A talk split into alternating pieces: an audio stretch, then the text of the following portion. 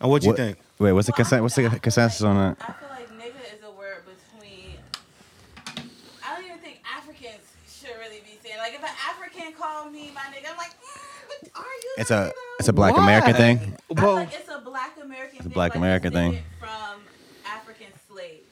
Like, I get it. Now, maybe like, okay, boom, because it was the African slave trade going on. It was like also in Haiti and it was in a couple of islands. So they can say it too, because we all a part of that same. So- I feel like nigga is a word representative. So Haiti, so experience. so Haiti and Dominican Republic are the same island. It's the island of Hispania, but it's cut in half. So it's a border on the island, and the smaller half of the island is Haiti, and the other half of the island is Dominican. But you would never know the difference if you seen them. Like my cousin looked like J Cole. He got dreads and is tall with tattoos and look like J Cole. But then when he start talking, you'd be like, "Oh yeah, you're not from here," because of his accent. So there's some like there's people that you'll see and you be like, "That's a black dude," and then when he start talking, you like, "That's not a black dude." I don't know what. Like so it's I. That's why I'm trying to say like going up north to like New York and stuff like that. It's so normal. Like with my friends because they all live in the same hoods. That's why if you think about Jay Z, his best friend Tata Dominican. ASAP Ferg always talking about Dominicans. Uh, like there's a lot of ASAP Rocky. There's a lot of rappers that me- mention Dominicans and Puerto Ricans, like Fat Joe and Big Pun. But that's because it's like it's all intertwined in the same. But in Middle America, there's no Dominicans or Puerto Ricans. There's only Mexicans. So that's why when you're Hispanic and you say it, and They put you they are, put everybody in that Spanish. yeah, hell yeah, they think you're Mexican, and then you be like, Yeah. nah, bro, I'm Dominican, and they don't even. A lot of them don't even know what Dominicans is. I met a kid when I went to college that was like, I met a kid when I went to college, and he was from Idaho or some state like that. He played baseball, and I was like, yeah. He's like, what you mixed with? That's some Puerto Rican Dominican. He's like, I thought you was Hawaiian, bro. I was like. on some sumo shit. yeah, yeah. So I was small at that time too, but I had like my hair was a little longer. I was like, Hawaiian for real? And he was like, yeah. And then he was like, I'm gonna be honest with you, I don't know what a Dominican is. He's like, I've heard of Puerto Ricans, but I don't know what a Dominican is. I was like, for real? And it's so common. You know what I'm saying? To us, it's so common, but to them, they was like, yeah, we know Mexicans. Like whites, people blacks. within the subgroup identify the minorities between their subgroups more heavily than people without with outside the subgroups. Because like white Yeah. people might look at black people, them as black people. Like, but we looking at it like, no, that nigga Dominican, he African. Yeah, yeah, yeah. He Jamaican. Yeah. But we we like do the distinguishes. But And Africans get mad. Africans get mad when Oh, you they- call them black. Oh yeah, they don't they, they don't want to be black Bro, American. Like nah, what? we we They African, get bro. So mad, bro. I learned that when I went to Philly. I learned like I went to college in Philly, like out, right outside of Philly. But I used to go to Philly with my my roommate, and he was he's he was from Africa, and he was like, bro, whatever you do, don't say nigga to any African dude that I talk to, because they literally will get it's offensive to them. Like they get mad, and I'm like, why? They're black in America. They're that like they're gonna be black American. Like there's nothing. No, they're like, bro, no, they're African, bro. They're from Africa and they're African, and Yeah. they'll tell you in a heartbeat, I'm African.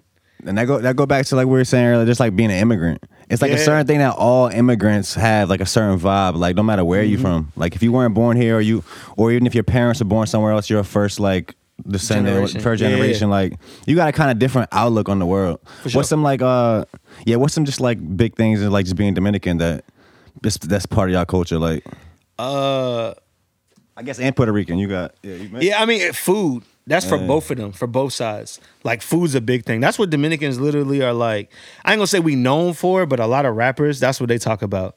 Cause you know, like the little bodegas and stuff like that in New York, it's typically a Dominican or Puerto Rican dude. It's funny because up here we got 7-Elevens and it's always an Indian dude, like always.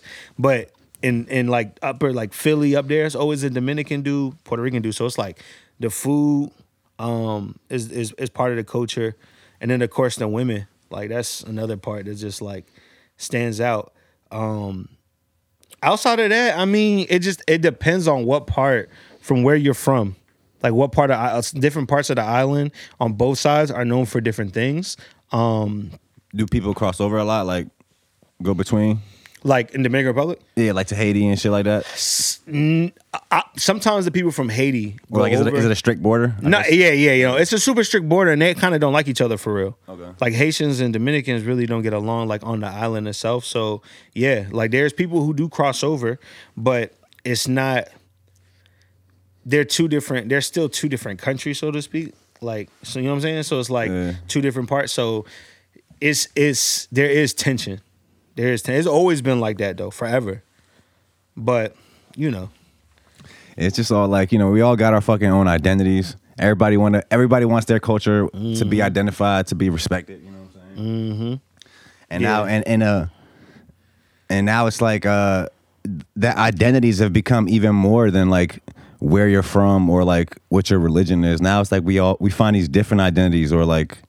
Uh, what maybe like what your passions is. I'm like I'm a, I'm a basketball player. I'm an artist or like Right, right, right, facts. with your now we got with gender roles. Like it's like I feel like Yep. it's like that's kind of what I don't like. I feel like we're creating so many different labels for ourselves, That's and like, yeah. and that's kind of like dividing us. No, no. At the end of the day, you know what A I'm saying? hundred, a hundred percent, And I feel like that's like that's one thing that I- going into artistry that I was like trying to get away from, because it's different things. Like I grew up in a very like split hou- household, and what I mean by that is like my dad was on the right side of the law, making sure you abide, you're a citizen, you abide by by the laws. Like don't do nothing crazy. Like if someone hits you, defend yourself back, but don't go looking for trouble. Then my brother, on the other hand, was like in the streets. You know what I'm saying? He did everything in the streets. So it's like he lived by a different code. You and like older than you. Yeah, we're 10 years apart. So me seeing how my brother was moving, but then how my dad was moving, and because we're 10 years apart, you figure when I was eight, he was 18. It was it was different, you know, seeing those two different sides and then going to New York, living in Virginia where it's like, you know how it is. It's suburb, it's like a suburb, but it's a hood everywhere, but a suburb. But then Yeah. going to New York, it's like hood hoods. Like when my grandma lived, it was 30 people in front of the building. So, you, but you were born here though. Yeah, yeah, yeah, yeah. There was thirty, it's, but I went to New York like every summer, so it'd be like thirty people in front of the building, and you got to walk through all that. Hallway smell like piss. Elevator don't work.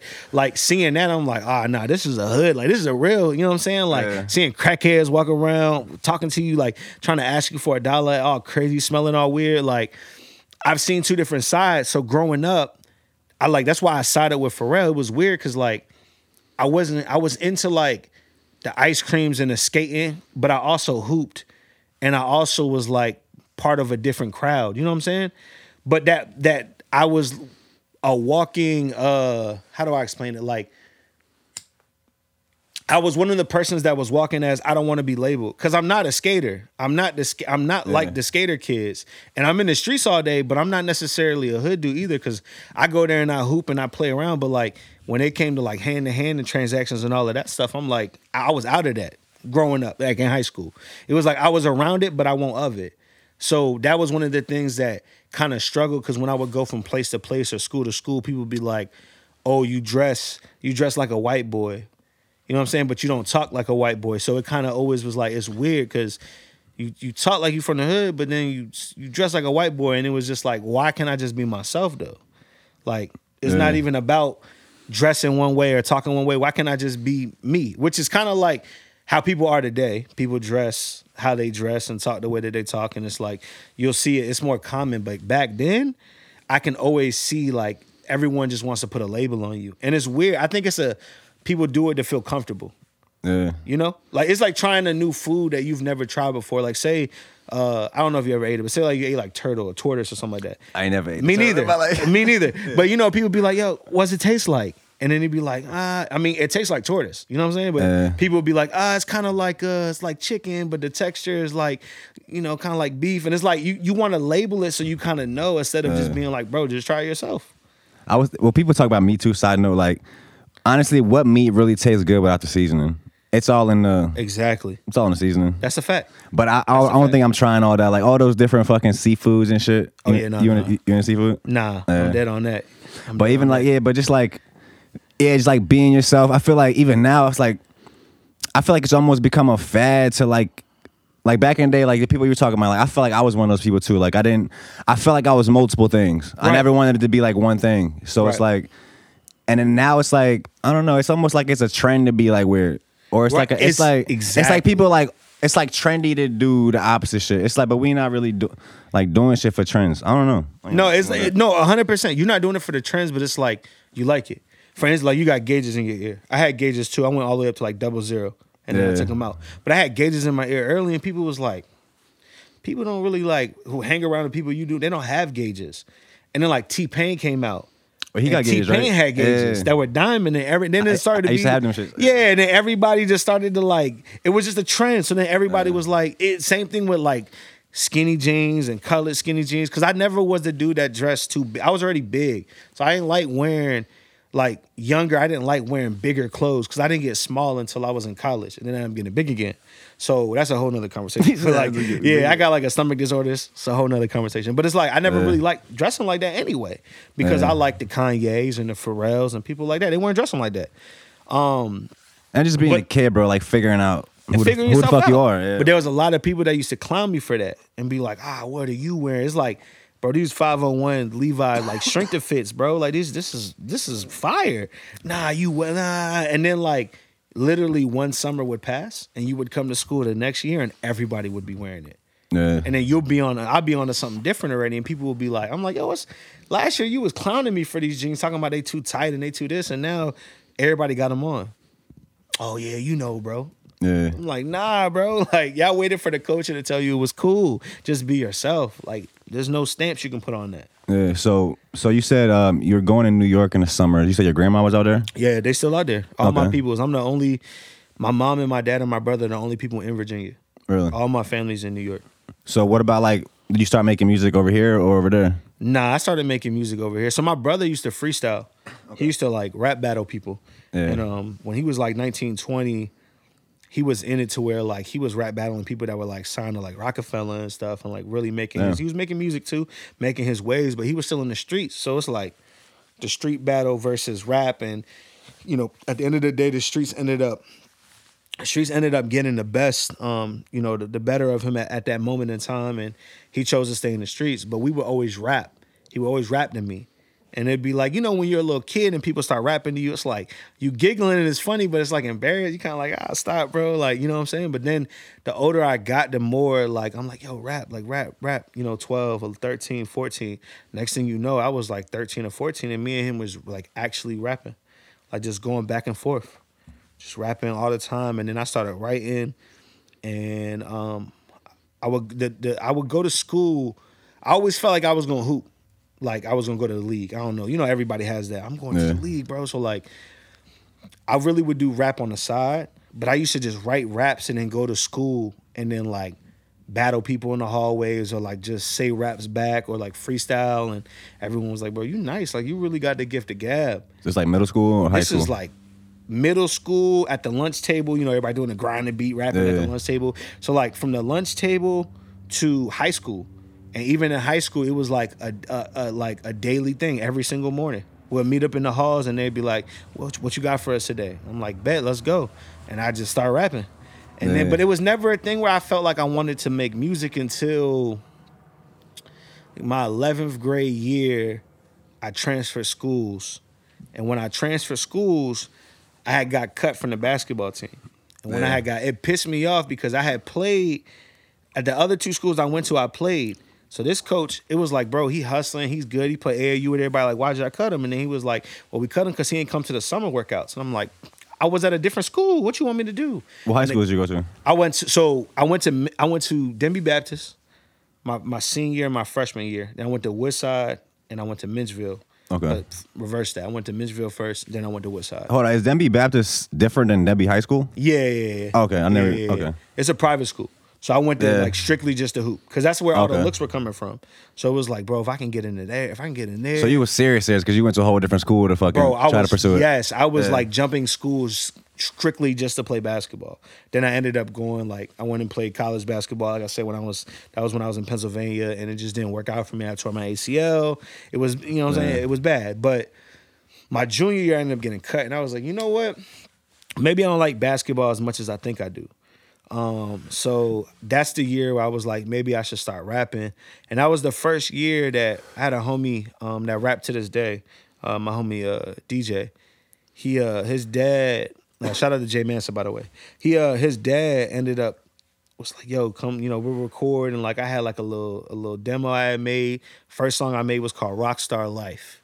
And that was the real first uh, the first wave of when rock music and rap music was like like getting they were morphing together. I forgot what was the there was one song Was it around the time when Linkin Park and Jay Z did that? Nah, it was it was nah, it was way after that. Well, that was when actually like trap- 06, I think. yeah, this was like when trap music and rap music were like starting to form, and there was a, I can't even. It was a group from Atlanta that had a big song that had a uh, party like a rock star. That's Oh, what yeah. was. Party Like a Rock, Yeah. yeah. so it was around Definitely. that time. So I was like, "Bam, I'm about to ride this wave. Like it's whatever." Like, Wait, so I'm- wait, in your idea, in your mind, that was trap music? M- Wait, what you That say was, that was? I, that was trap music and rock music together. That was Okay. what I took it as. I guess it was. It, yeah, because it was much, heavy yeah. 808s and guitars. I don't think the now it wouldn't fit the criteria of trap music because of the content. Yeah, But back then it was like commercial, commercial trap. You know what I'm saying? I get it. So uh, I had made something there, and I made I had made that song, and I ended up. That's when I was going by No Name. Before I was Who, I was No Name, and I ended up giving CDs out to everybody. You went from no names to who? Yeah, yeah. So I'm, I'm gonna tell you, I'll tell you that. So like, I ended up like passing the CDs out. They ended up playing at Woodside. They played the music every morning. They would play their music on the uh the little announcements on the TV, and they ended up playing it one day. Everybody was like, "Oh yeah, you lit! Like it's up." And then nothing happened. Like I made that one song, and after that, nothing happened. Like, and I was just like, "All right, bet I'm about to go back to hooping again." And I I went and played, like I said, my senior year. And I ended up going to college. And then when I was in college, I was like, man, like, what if this don't work out? Like, I'm, you only made that one song and just put it back down. I only made that one song, bro. That was it. Yeah. So then I was like, what, you know, when I was in college, bro, I was like, what am I do? Like, what, what, what can I do to pass time? Because you know, basketball was like it was cool, but then I like it's that thing like when you finally get out of your city and you think you hot and then you realize like you meet somebody that's like crazy. So we had a team, a dude that was on my team that was getting scouted by the 76ers named Latrell Alford. And this dude was like six foot four, 48 inch vertical. I'm talking about like he could he could put the ball on the floor in front of the hoop and jump off vert and windmill and dunk. I had never seen nothing like that, bro. I'm like, and he was like not even he was getting scouted by the 76ers, but he was still like the cross between NBA and like overseas talent, which is he ended up going overseas, but he was a super senior too. He was like 23 and I was like 18. So I'm like, bro, what? Like I got to compete with dudes like this. Like maybe, maybe I'm not gonna make it to the league, bro. You was used to the competition at your high school and shit. Right, and like around the local area, like people you know. But it's like hooping with people you know over and over again. You start to learn their tricks. You start to know what they're doing. Not everyone takes it hundred percent. It's not the same as meeting somebody that you have no idea who they are. And these everybody on that team was like all Americans in high school, except for me. They were all just like it was a Christian college, so they were all basically just like, for lack of a better word, like like knuckleheads that had low GPAs, but they hooped. That- So that- they were trying to get their second. yeah. Yeah, they was just trying to get their second chance. Like that's pretty much what that was. So I was just like, yeah, nah, maybe this not gonna be it for me. So I'm like, I need to do something. So we had a studio in my school. So I was like, maybe I should go and like mess around with the studio. So I started like hanging around with the kids that were making music and I was like started recording again. And at this time, it was a Christian school, so everybody was making like Christian rap. So I'm like, all right, let me make some Christian rap. I'm about to get on the wave. Yeah. Like I'm about to do this. So it was cool, but then I was like, you know what? It That's a, good, that's a good wave to hop on, though. no, it was. So it was it was a one dude that was in there that was like he was he could make beats and he was okay, but he wasn't like he wasn't nowhere near as good as he thought he was. Like he was cool, he was decent, but like he was the only one with beats. So he had this cocky like like guy complex. Like, you know, I'm giving y'all the beats and blah blah. You know what I'm saying? I was like, bro, like respectfully, your beats not even all that crazy. Like, let me relax because I know You didn't know You- about like YouTube beats and shit like none, that. none of that. Yeah, none of that at the time. So I was like, let me not take it where I want to take it because my mind was still like, I'm in Newport News. So I'm like, we could fight right now. But I'm in college. So I'm like, I can't do that. So I'm like, you know what? I'm just gonna learn how to make beats myself. So the first thing I did was like I was looking up equipment and what I needed, and it was a Maschine. Like it's called Native Instruments makes this beat pad called a Maschine, and I used to see like No ID and people like that cook up on it. I'm like, I want that. And I looked it up, and it was like three bands, and I'm like, Nah, bro, that's not it. Like I can't get that. So I do research and I find out, oh, they they offer a version of it on the iPad and on the phone that's four ninety nine, and then you just got to pay for the packs. So I'm like, I could do that. I could do five dollars. So I ended up buying it, and I just end up like teaching myself how to produce from like that was like 18, 19. Like what year was this? this was I'm trying to see where like technology was at. This Eleven. was 2011. Yeah. So all I was doing was like making beats every day, going to sleep, going to play basketball, going to eat, and then coming back. Like I really was. I was working out, making beats, going to hoop. That's it. I didn't do nothing else. And when the year was over, I was like, man, I'm not going back. Like I really want to do music. So I ended up staying here.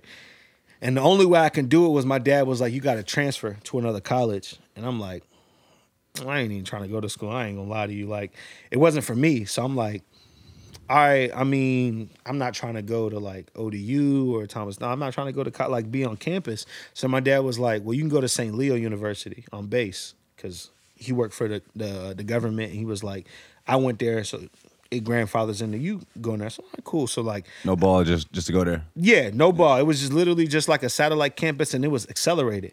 So you would do like instead of taking like, you know, 12 to 18 credits, you would just take like like I think it was like 8 credits or 10 credits, but it would be like in like 4 week increments, 4 to 8 week increments. So it would like really really quick.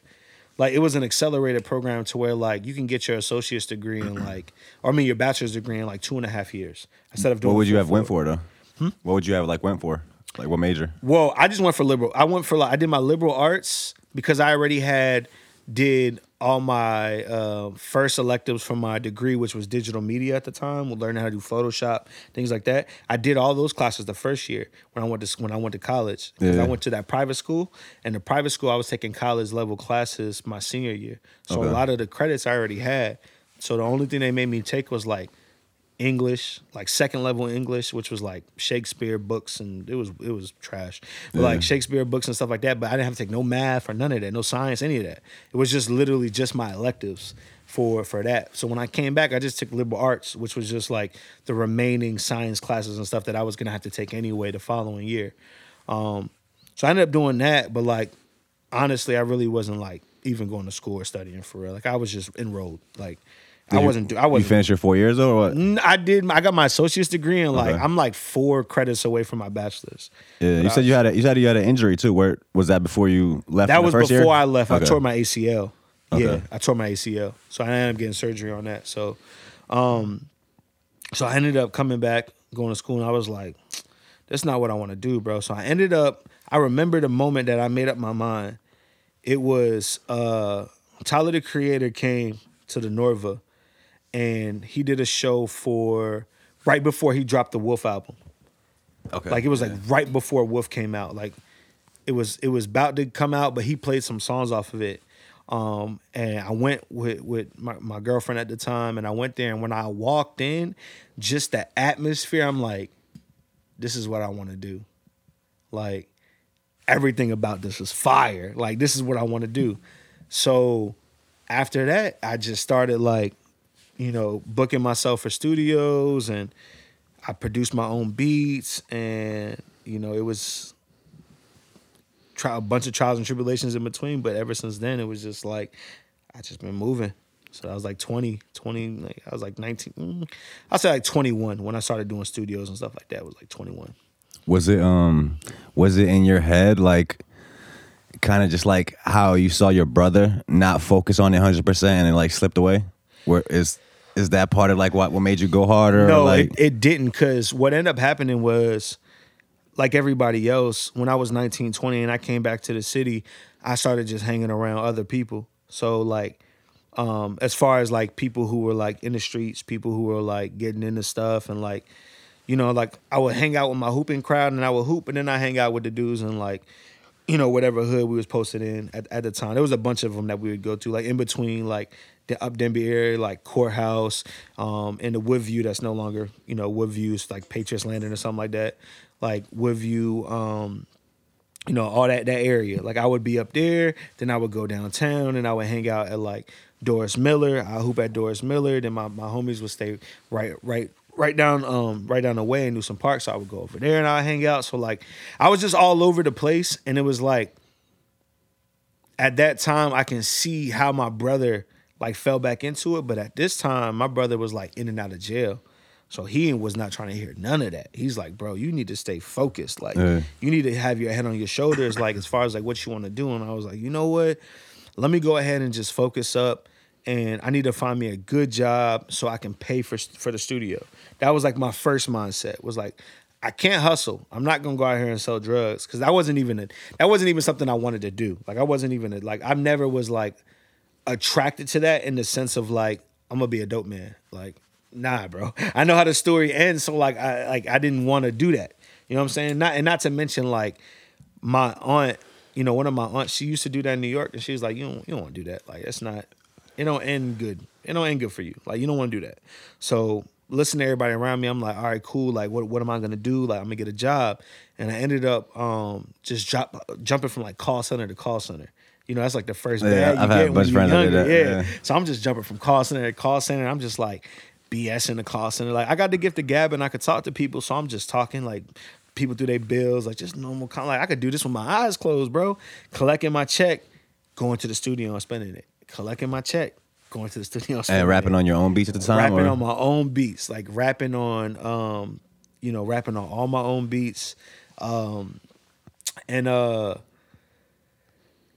it was like I ended up working my way into working at Verizon, and I was working at Verizon FiOS, and that was like bread, like Their I call was- center? Yeah, Yeah. it was bread, bro. I got, was- fi- I got five now. yeah, that bro, bread. I was talking. I'm like eleven hundred a week type bread. I was like every Friday I was getting paid. That's fire. I said, bro, I'm rich. That's what I told myself. I'm, So, I'm rich. yeah. So I ended up doing something dumb. I went and cashed out on a uh, on a new car. I had a uh, 26. This was in 2016. I had a 2016 Mustang, um, in orange. That was my baby.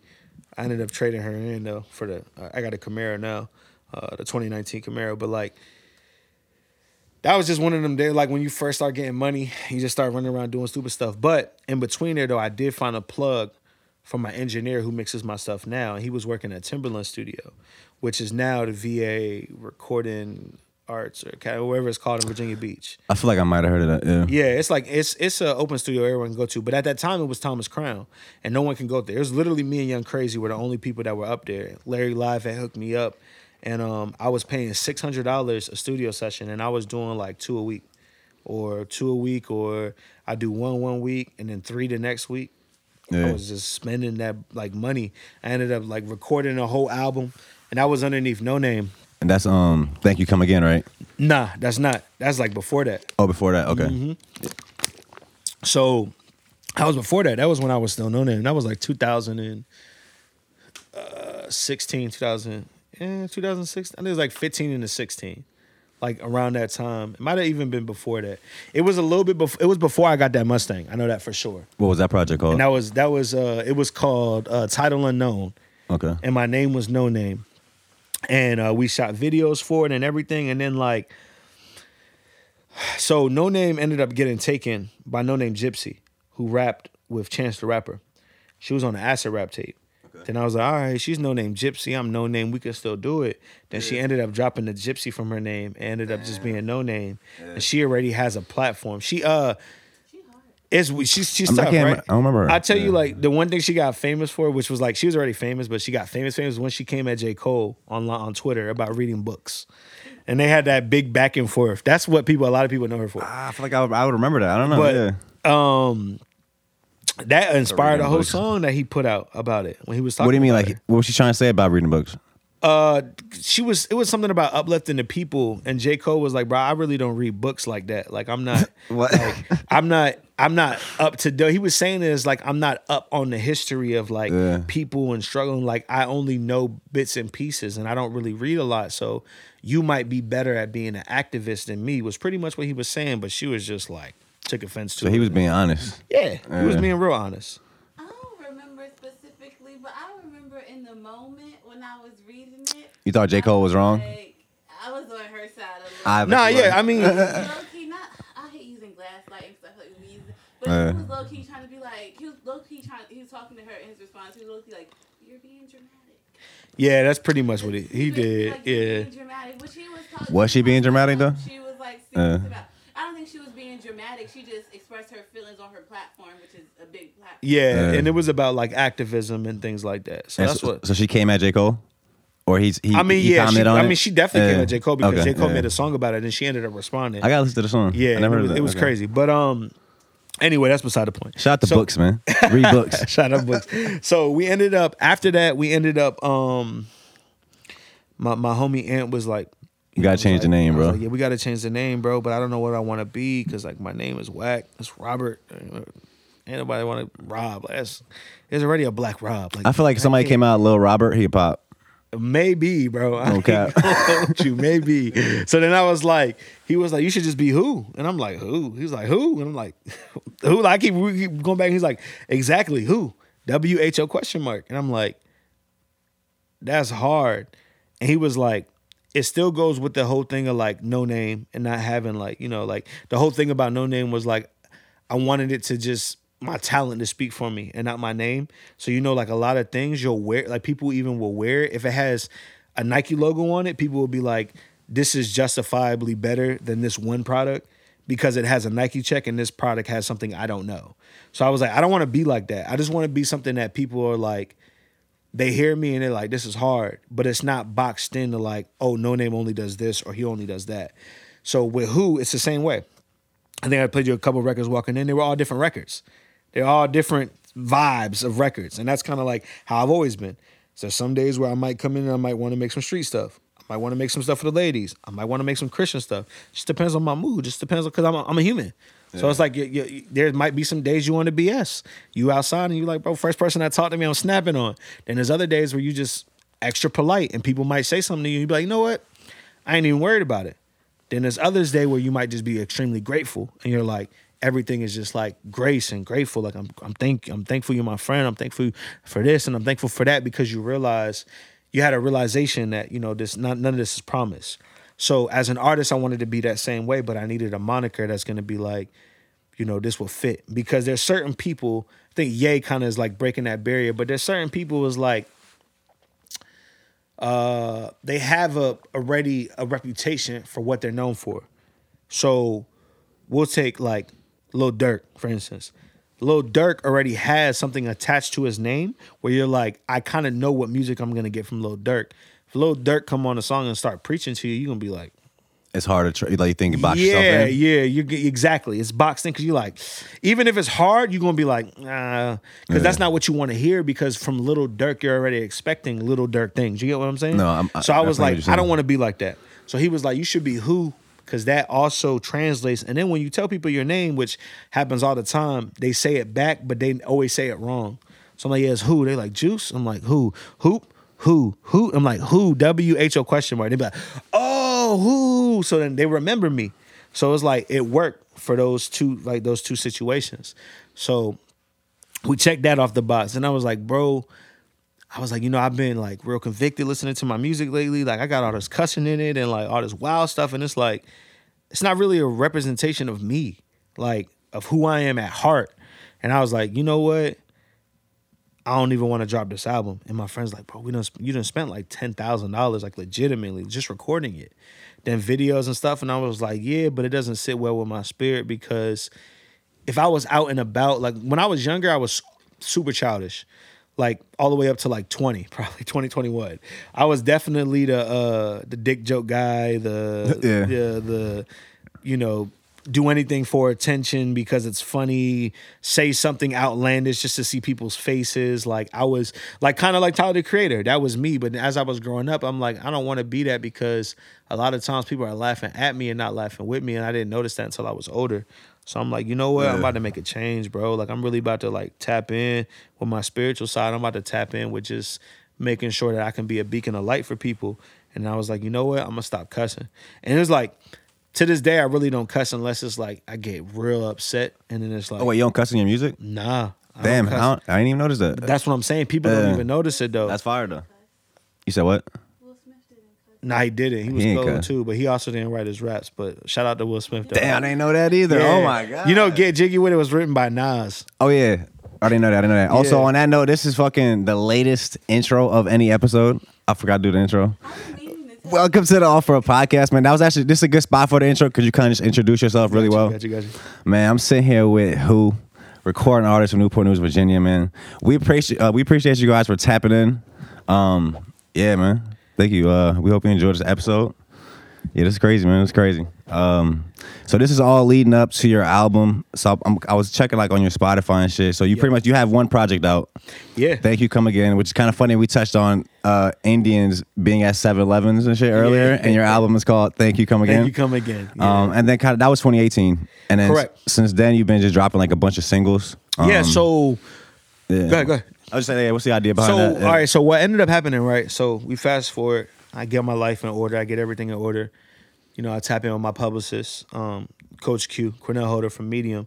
Um, he used to be like the he was a tour manager for Desiigner. He helped Desiigner Blow, mentor Cordae, uh, manager for Bia, manager for IDK. I met Bia. I took a picture with her and fucking yeah, she commented on it. Shout out to Bia. Bia, hey, shout out to Bia, bro. She's always been a real one. Every time I talk to her, even after her glow up, Yeah. she always like makes time to like even respond to me, like, Yeah. even if I DM her or something. Yeah, she like my celebrity crush now. Yo, yeah, Bia, man, she's the one. Shout out to you, Bia. But um, yeah, he coached me through some stuff and was like, bro, you got all this content and you're good, but you just need to break it up. As far as kind of like this is before Russ was doing the the one a week, Yeah. but it was more so of just like he was telling me even back then, like you should just start releasing singles like once or twice a month so people can start you get a feel pool of what people want to hear. So after I did that tape, I did that tape with Alex Ghenea, um, and my man Ant. And uh after I did that, I was like, let me go ahead and just start doing these singles because the tape is cool, but the same thing that Russ was saying, what you notice about a tape is people will listen to first like three or four songs, and that's like being gracious. It's really like the first two. But Yeah. like three or four songs if they like you, but if the project is like seven songs, it'll take them a while to get to that seventh song just because people's attention span is so short.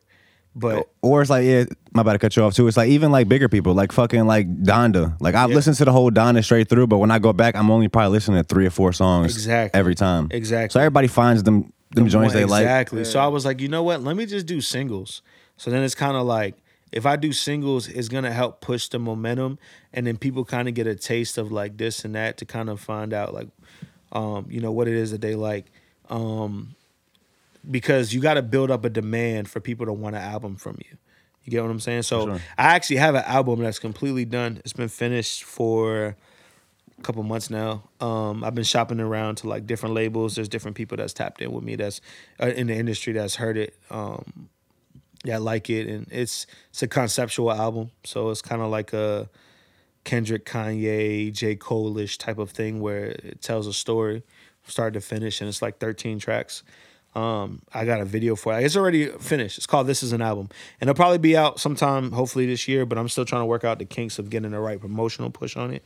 Um, but in the meantime, uh, it's funny that you bring up the Thank You Come Again, because I actually have a sequel that no one knows about till now, obviously. That's called Thanks for Coming Back.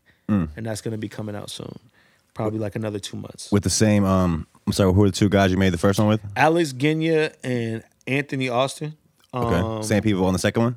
No, so Anthony Anthony is that's like my right hand man. Alex Ghenea is like um he doesn't produce anymore. He became an engineer like his father, Serban, and he's been doing like Nah, he just did like Nick Jonas and like Maroon Five. Like he's out of here. Like, Is that the Ar- Armenian dude you're talking yeah, about? yeah, Okay. that's his son Alex, and he's been doing like he's he's doing big artists like Black Bear, like he's Yeah. mixing crazy records. Shout out to the Armenians in the game. I ain't know. I was out there like that. Shout out to Alex, but that's still my boy. Like we talk all the time. But nah, uh, it's me and then I was was introduced um about two years ago, which helped me with majority of my album. A good friend of mine named Galen Smith. So it's it's me, Galen, um, and Ant on this on this one, and then I have some guest appearances on my album and on this tape from other producers that I like. Um, Andrew Hypes the DJ, the one that's, that, that that DJs Andrew's on my album. Um, and I have a few other people um, that's on there. Yeah. So, but yeah, this one's gonna be a little bit smaller. than The last one was like seven tracks. This one's gonna be five. Okay. So trying to keep that tight niche until the until the until the project comes out of having a tight body of work for people to be like it's easily digestible for you to listen Yeah. to five songs. Bro, I, th- I think the game is kind of getting back to that, bro. Like you talking about, you want to drop, like you dropping the conceptual joints, like Mm-hmm. thoughtful shit. Like I feel like we slowly getting back to that. We had to kind of, we went through the little era where people only really wanted to hear the strip club music and Mm-hmm. shit like that. But I think, matter of fact, I really think it was partly with the pandemic too. Everybody was just in the crib, not really going to the club, not really. So you sit in the crib, you're gonna be thinking you might want to listen to some different types of music. You Like, don't always want to be turned up. And I, I noticed that too is like the pandemic definitely played a role in that because the average person, if you think about it, they listen to music when at the gym, has to be high energy for the most part. in the car. Unless yeah, unless you want to listen to like R and B when you work out, but Who's doing uh, that? There's some They- that they lifting that. real slow, Yeah, like- exactly. There's some people who do that. And then in the car, which typically if you're on your way to work or you're coming back from work, you either want to unwind or you want to be turned. That's literally like you people be drinking coffee in the morning, that dr- drinking bangs and energy drinks. You listening to hype stuff when you wake up because you want to get your day. You know what I'm saying? Good. Outside of that, if you think about like when we were in high school, iPods and things like that were a really big thing. People really don't listen. They don't digest music like they used to. But then when the pandemic came, everything slowed down and it forced people to listen to. Now they're going back to all these older projects or even stuff that they were supposed to listen to. I'm gonna listen to that, but never had time. End up going back and they realize like how important it is.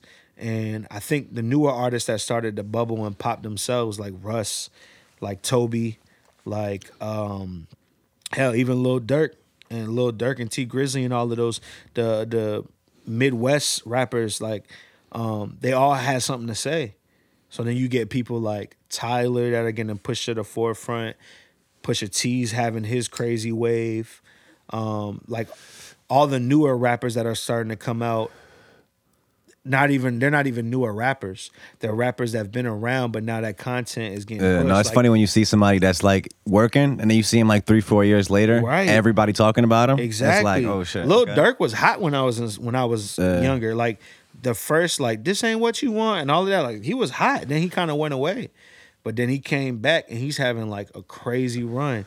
And I think that helps with like what helped. I think was having the dynamic of bringing like Griselda and Freddie Gibbs and all of those type of rappers to the forefront because now you actually have uh it feels like rap again where everything is across the board it's not all the same like you were saying when we had that one era where like if you ain't had no 808 and no hi-hat in your song and you weren't Kanye we're not listening to it Yeah. and even Kanye had them 808s in there I don't know if it was. I don't know. I don't know if this is an actual like fear people have.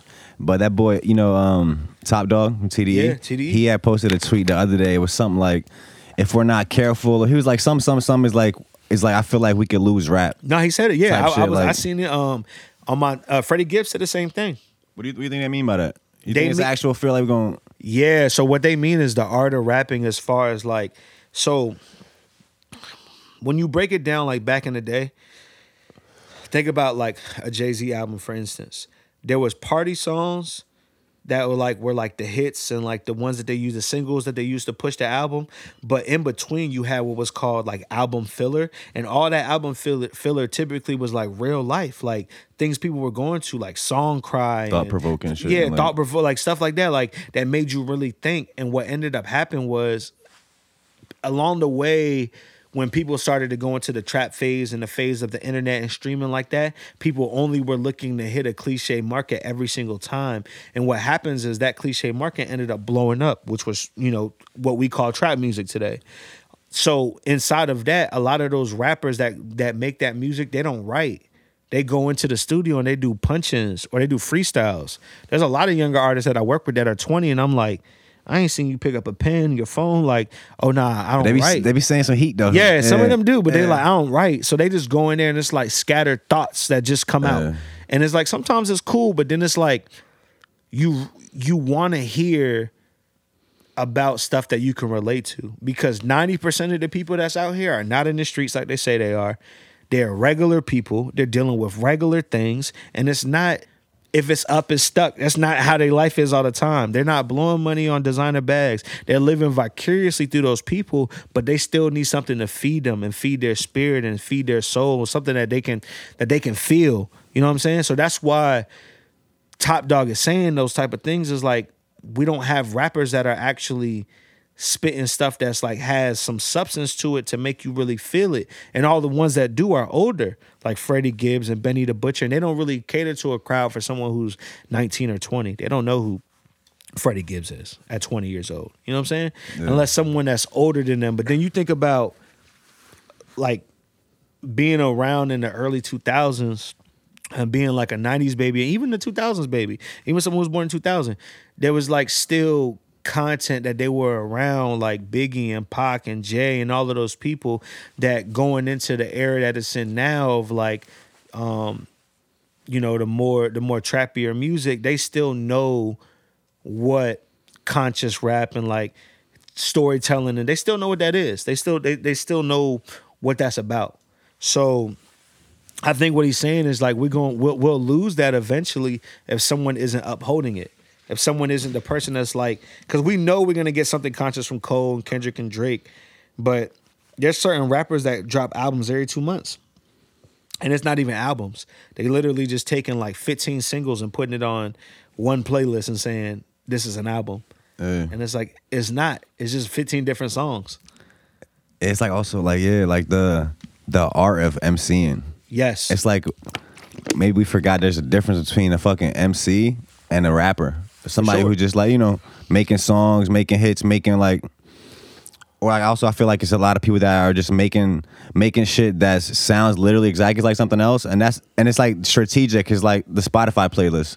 Like if you want to be on this playlist, you want to make shit that sounds like that. At Mm-hmm. It's the end of the day, that's like it's like kind of for the money. It's also like yeah, it might be a good song, but it's like we're hearing the same song over and over again. That's. We want something different, and then also it's like being an MC is just like it goes past the music. It's like who you are, bro. It's like your fucking your your beliefs, your ideas. Like I really fuck with like probably one my, probably my favorite MC is KRS One. He just he just dropped. He's either just dropped a new album or he's about to drop it. Mm-hmm. It's called um I am a MC. Are you one too? Actually, that's what it's called. That's fire. Um, but yeah, bro, like that. just I'm glad he's like you talking about like kind of like the older people still. Yeah. I'm glad we still have them at least right now, so we have wave. somebody A lot to of look them to. are catching Yeah. second waves. Like Nas caught his second wave. I think Nas is making the best music of his life.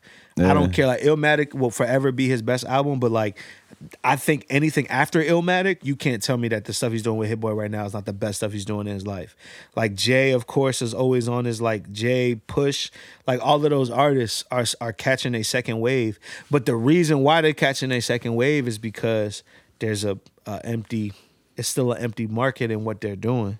I think I think also the the game is seeing that pretty much you can see the result of the type of music that's popping by how long people are listening to that music. So right now a lot of hits are coming out, a lot of you know, a lot of people are doing a lot of numbers, making a lot of money.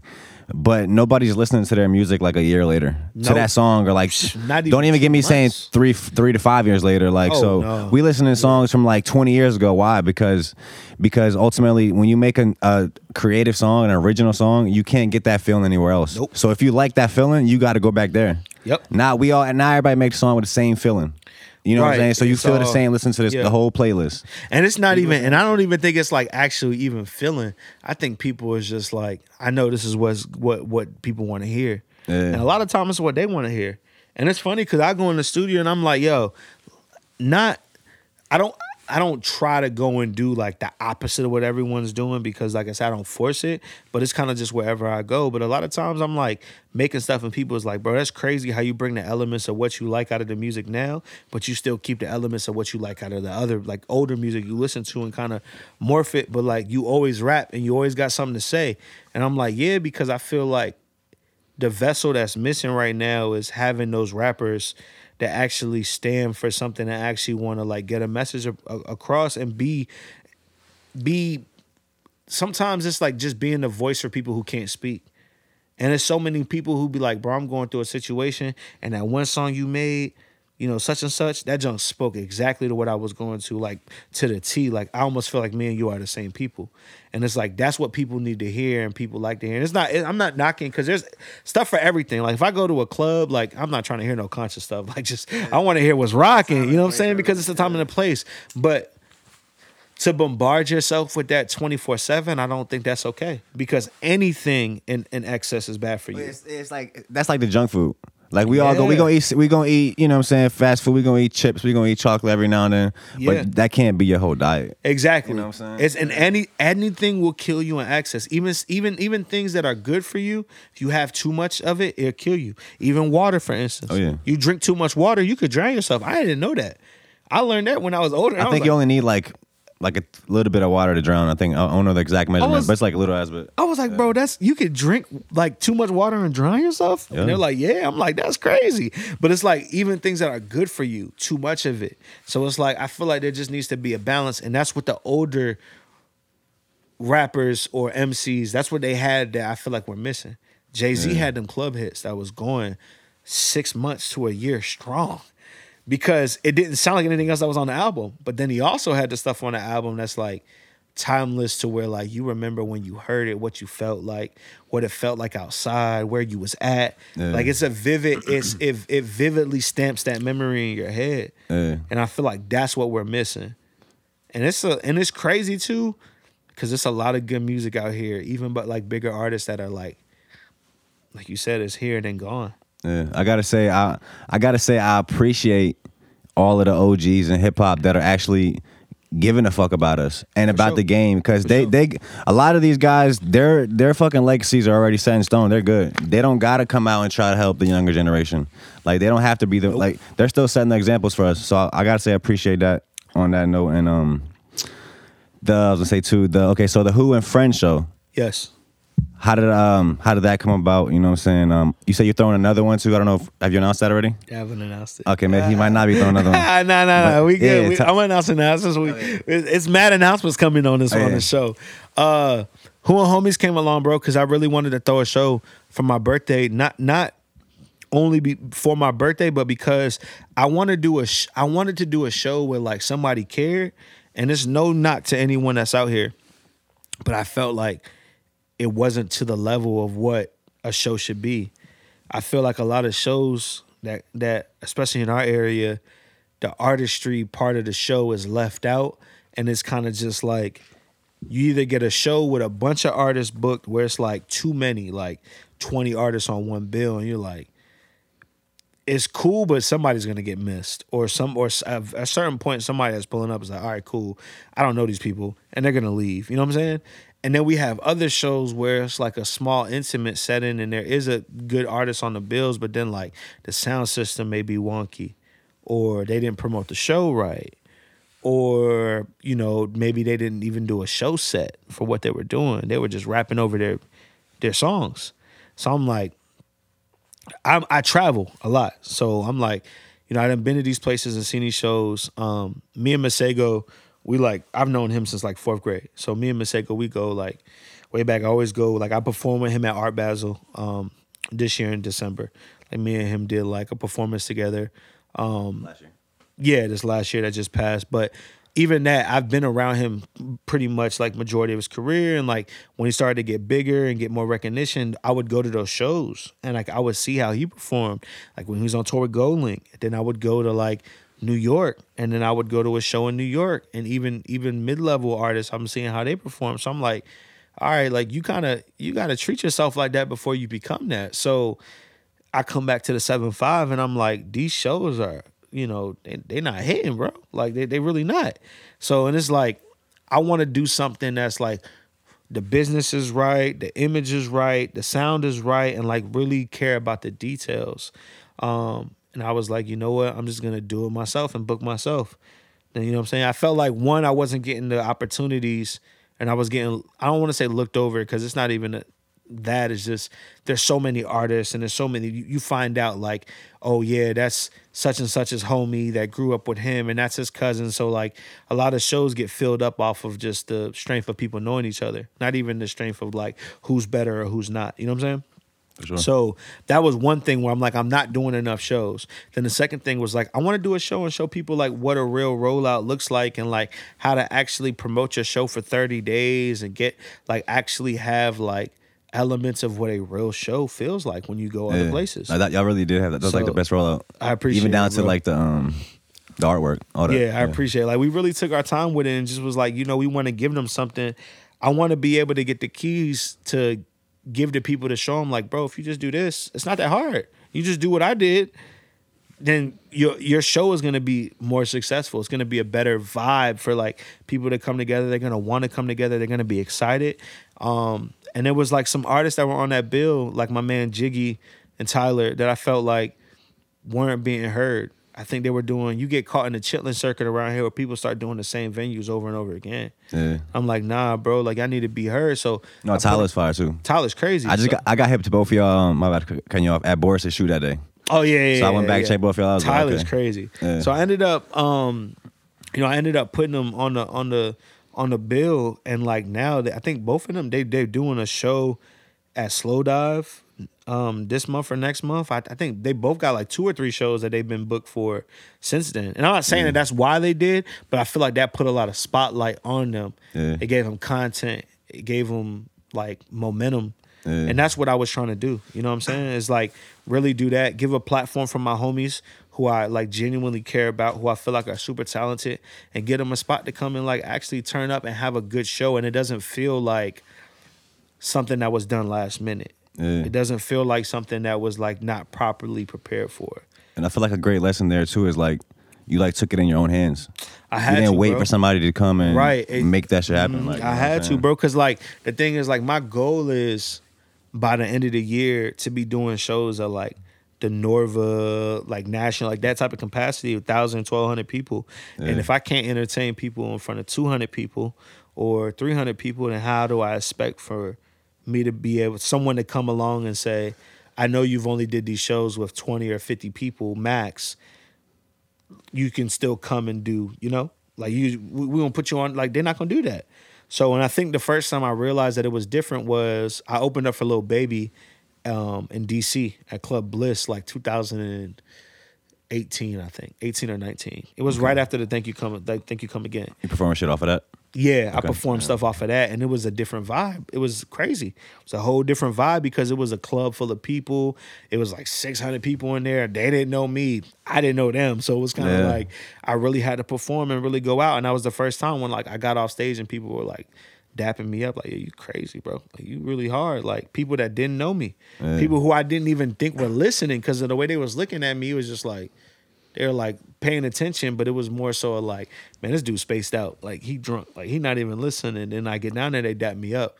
Man, I really, you know, like the story about your brother, bro. I'm, I'm going through that now too. Like it's relatable. Like so, I was like, you know what? There's levels to this, and you gotta, you have to operate on the highest level. So like mixes and cover arts and all of those things are important to me because it's important to the big artists. So you got to treat yourself like that first. So that was the whole goal behind the show is just to show that we can have nice shows and we can do things um, on a bigger scale for people to come through. And I think also on that note, um, I think Naya Nell does a good job with EDL Fest doing that. That's why she was one of my sponsors because Yeah. I've seen her take that jump from the mud to like where it is. They've been kind of going strong now for like four or five years, right? Or some shit. crazy yeah like Yeah. for and she really does it big like she really like that's and that was one of the motivations like she's throwing a festival i'm not throwing a festival i just want to throw a show so if she, she could throw a Yeah. festival i know i could probably throw a show so it's like because that's a lot of work to throw a festival so i'm like Yeah, I, I imagine. I do like I do like a couple events. You know what I'm saying? so I can, it's a, I can imagine. Yeah. It's a lot of work, bro. So I'm just like, and that's another thing I'm glad I got to see. was the work aspect of it because Yeah. I didn't know that was all of that was in it. I love it, man. I love it. But um, yeah, moving on to the to the who are homies. Yeah, we, we're doing another one in DC. Um, I got I got got the confirmation on Songbird, which is um a 200 cap venue, but it's a very like historic venue in DC. Like it's very historic. Everyone, all the big bigger artists that came from that area all started off like mid tier. Yeah. They all go there, so it'd be kind of like like how we have the Norva. It's kind of like that, but um, just smaller. But it's that level of notoriety of I like you. it's like the Norva of that area. Is there a Then date for that? the- huh? Is there a date for that? That's July 9th. July 9th. Yeah, Okay. July 9th. You heard, they heard it here first? They heard it first. Heard it here first. Come on. July 9th. So then uh after Songbird, I'm a, I'm a I got some more tricks up the sleeve that I want to talk about until I get it like solidified. But Songbird's already Yeah. already solidified and that's that's gonna be a good look. Um we're gonna do the same thing that we did here in the 7-5. We're gonna Oh, do the rollout. Except with D, with some DC artists that um I announce later to the date. But we're gonna do the rollout with some DC artists, and it's gonna be the same the same vibe that we did on the seven five, and trying to build a pipeline of connecting everybody, you know, and and bringing spotlight to DC artists in the seven five for people who follow me, and for people who follow them, they're put on to me, um, be, you know, in the DC area. So I'm just trying to link, you know, link those things, and I I feel like it's a good time. I've been like I said, I've been traveling a lot, so I'm just trying to touch every major market that I've been able to touch over the last two years, building networking, thing like that. Yeah. Hell yeah, bro. I love it. Um, we about an hour in. I feel like that might be a fire spot to leave him at. Fire. You know what I'm saying? Um, oh, I gotta say, I gotta say, uh, shout out to Slow Dive too, the only club I ever seen that sells Takis. Fire. For that reason alone, y'all, y'all, y'all got the spot, the number one Slow spot. Dive's a vibe. Um, hell yeah, bro. Um, do you, you want to lead the people or anything else? Nah, man. Uh, new music coming soon. Like we like we talked about. I got a project coming. Thank you for coming back. Um, some more merch. I'm cycling my merch every like week or two. So new merch coming and um, stay tuned, man. A lot of a lot of big news that I haven't talked on. I haven't spoke about publicly because I'm waiting for the time when the time is right. But definitely some things that are that are in the works. So Hell yeah. And uh, what was what was the venue called? That's Songbird. on July 9th. July 9th, Songbird. I think the show, I think the doors open at 7 p.m. Um, but you'll see it. Yeah. Trust me, you gonna see it because we Yeah. gonna promote the hell out of When, that when, show. when they drop the links, you know, get it. ticket. I'm definitely sliding to that. Um, yeah. Oh, tickets are only fifteen dollars too. oh, are the tickets available already for that? Nah, not yet. Okay. They will be, but the tickets are only gonna be fifteen. Um, and there's gonna be some limited edition merch that I'm gonna actually have at the show. Uh, this time I couldn't have it because of uh, logistic reasons, but I'm gonna have it at that show at that venue with stuff that you can only get in DC for that venue. Won't be able to get it. I might put it online for maybe a day, but that's it. So Oh, yeah. I'm starting to build that that uh that culture around coming to the shows. You never know what you're gonna get. You know what I'm saying? Because I feel like it's, it's it's a thank you too for the people that showed up. We back outside, man. Exactly. We back outside. Um, we appreciate you guys for tuning in, man. I appreciate you for sliding, bro. For sure. Um, all bros links will be in the description. And um, like I always say, fuck with an artist from the 757. And um, yeah, we'll see you next week. Peace. For sure. Hell yeah, bro.